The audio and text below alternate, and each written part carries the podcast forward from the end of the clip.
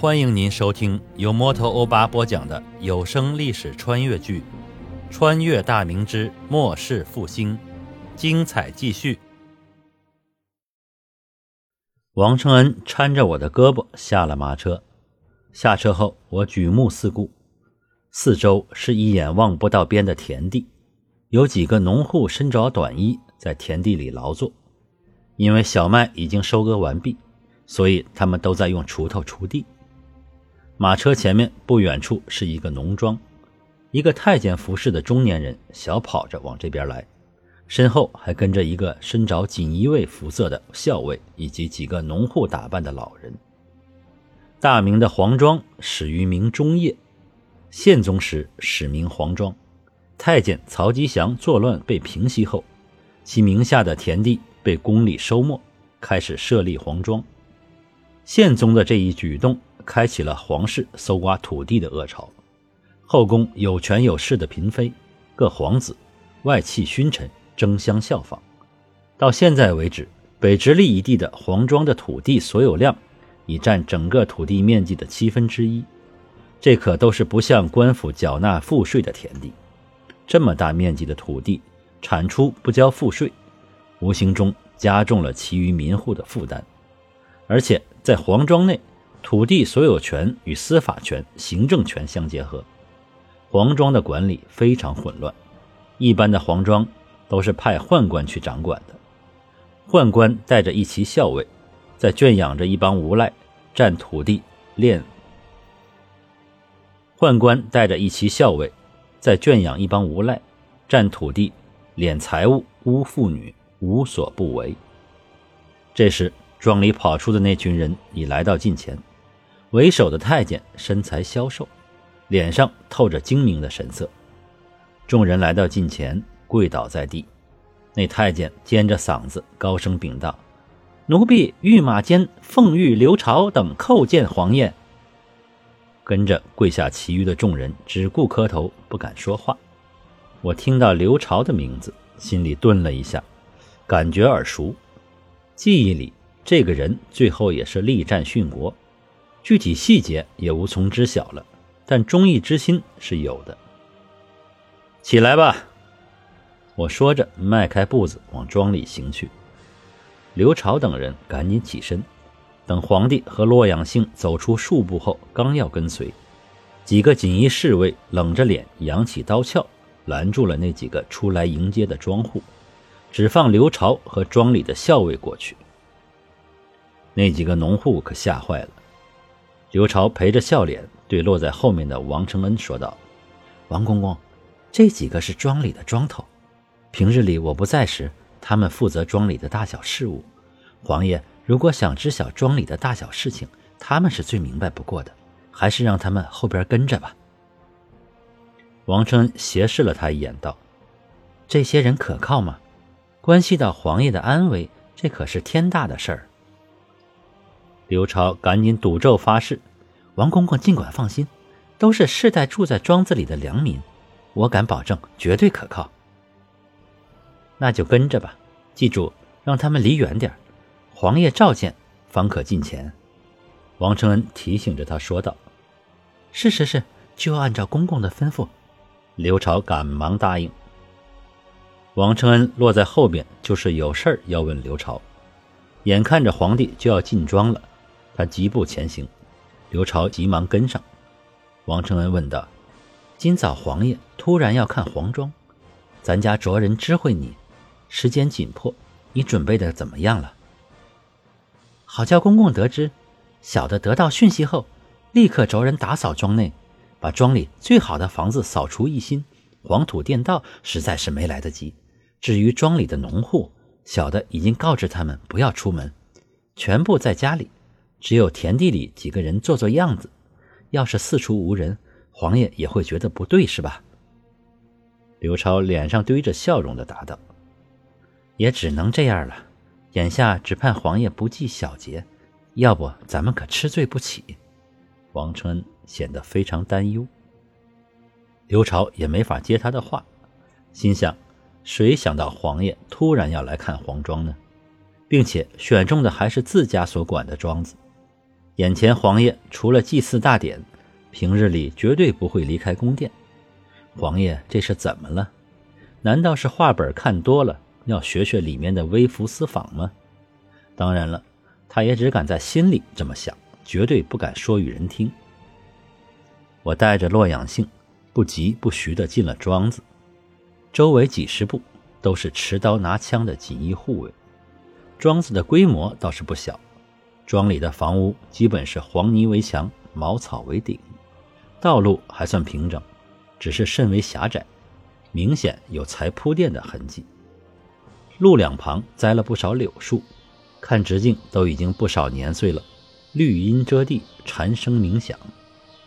我踱着步，慢慢的走着，对身边的侍卫说道：“让刘朝近前回话。”侍卫赶忙向后奔去传话。不一会儿，王承恩带着刘朝赶了上来，来到近前。王承恩禀道：“皇爷让刘朝带路去屋里，您边歇边问话吧。”我点了点头。刘朝急走了几步，在前面引路，拐了几个弯儿，来到庄子的中心附近。眼见前面一座庭院，青砖黑瓦，甚是整齐，门楼有点破旧，两扇大门敞开着。门口已经站了两排侍卫，甚至屋顶上也有两个拿弓箭的侍卫，警惕地打量着四子，警惕地打量着周边。刘朝来到门前，躬身禀道：“皇爷，这是本庄庄头的家院，奴婢已经布置妥当，请皇爷入内休息。”我迈着步走进了院子，这是一个只有一进的院子，迎面是三间正房，两侧各有一间厢房。院子里的一角种着槐树和枣树，所有的房子的窗纸都是洁白无瑕，一看就知道是才换上的。院子里一尘不染，地上看来用水洒过，水分基本蒸发完了，走路正好带不起尘土。我满意的点了点头，走进了正房。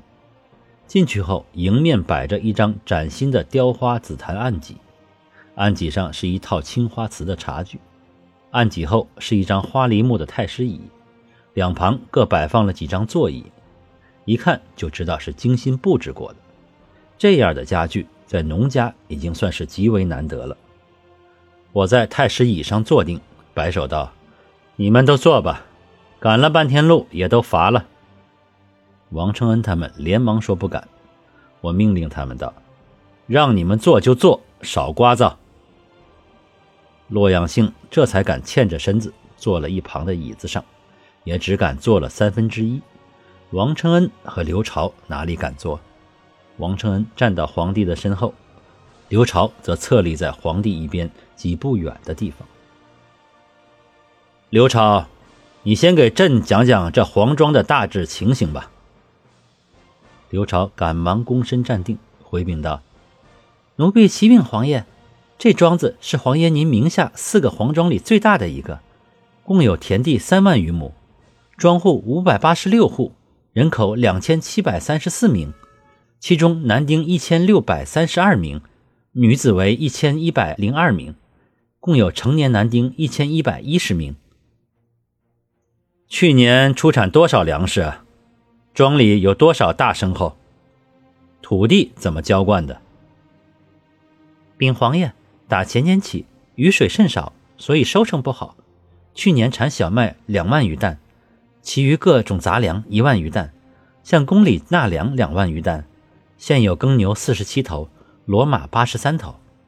以前灌溉主要是靠村外的白浪河，去年起河水逐渐干涸，奴婢着人打了几口井，供庄里饮用以及灌溉之用。刘朝如数家珍。看来平日里对庄里的事务还算尽心。我听罢沉思起来，刘朝办事儿比较用心，不像前世所看的资料上那样，宦官横行乡里，手下一般打手，在庄里俨然皇帝般的存在。粮食产量也算可以，这时期毕竟没有化肥农药，纯粹靠天吃饭，亩产一担算是不错的产量了，并且还有杂粮。估计就是大豆及其秸秆了。为什么不种些玉米和红薯呢？我记得玉米和红薯在万历年间便已传入中国，难道我记错了吗？皇爷恕罪，皇爷所说的也是粮食吗？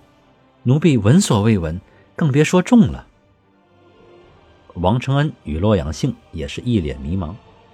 我恍然，在这个信息传播速度极慢的时代，平常的人的生活仅限于周边不超过十里的范围。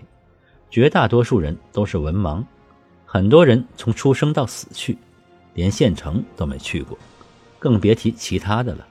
哪像后世某明星一出轨，裤子还没提上，网上已经都是地球人都知道了。不知者不罪。朕说的玉米和番薯皆是耐旱之作物，并且产量极大。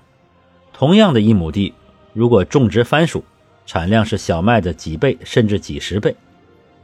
朕回宫后就着人探访，如果全大明能推广种植，那我大明就不会再有因饥饿而死之人，也不会有因为天灾背井离乡、流离失所的百姓了。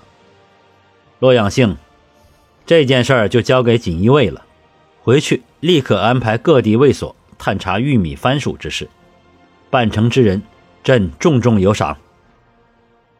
洛阳兴急忙起身躬身应答，看得出他心里也是将信将疑。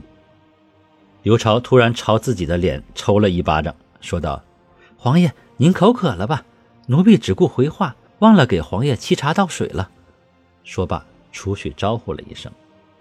王承恩跟了出来，对刘朝道：“皇爷御用的茶具，侍卫都带着，不用你的，你安排人烧水吧。”说完，冲侍卫摆了一下手，那人立刻跟着烧水的庄头进了灶房。刘朝一下子反应过来，满脸堆笑的说道：“奴婢这是昏了头，怎么敢让皇爷用庄外的东西喝水？”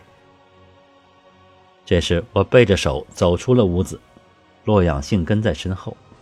我吩咐刘朝：“带朕四处走走看看。”刘朝应答后，前面带路出了院子。村里静悄悄的，仿佛没人一样。身前身后几十名侍卫围着，侍卫们一个个如临大敌，眼神警惕地扫视四周。偶尔能看见几户紧闭的房门后，有一双双好奇的眼睛正在打量着我们。我当然知道是怎么回事，不过我也知道，作为皇帝，如果和前世领导人那样和百姓亲切交谈。是不现实的。这种封闭环境里的百姓，看到庄头都会畏缩，更别提看到皇帝了。既然刘朝已经安排好了，那也没必要非要摆出亲民的姿态。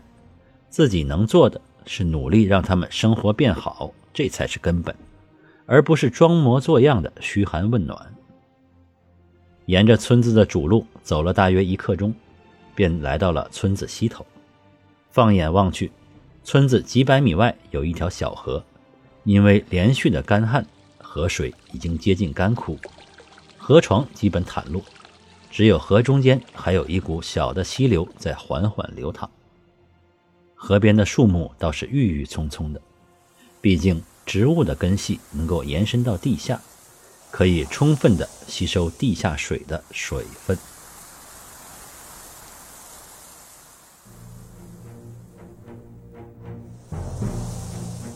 各位听友，大家好！主播最近正在参加喜马拉雅的有声书评选，需要您的助力。您只需要动动手指，帮忙点赞、评论、订阅、转发，就算是点开评论回复一个表情，也是对我的大力支持。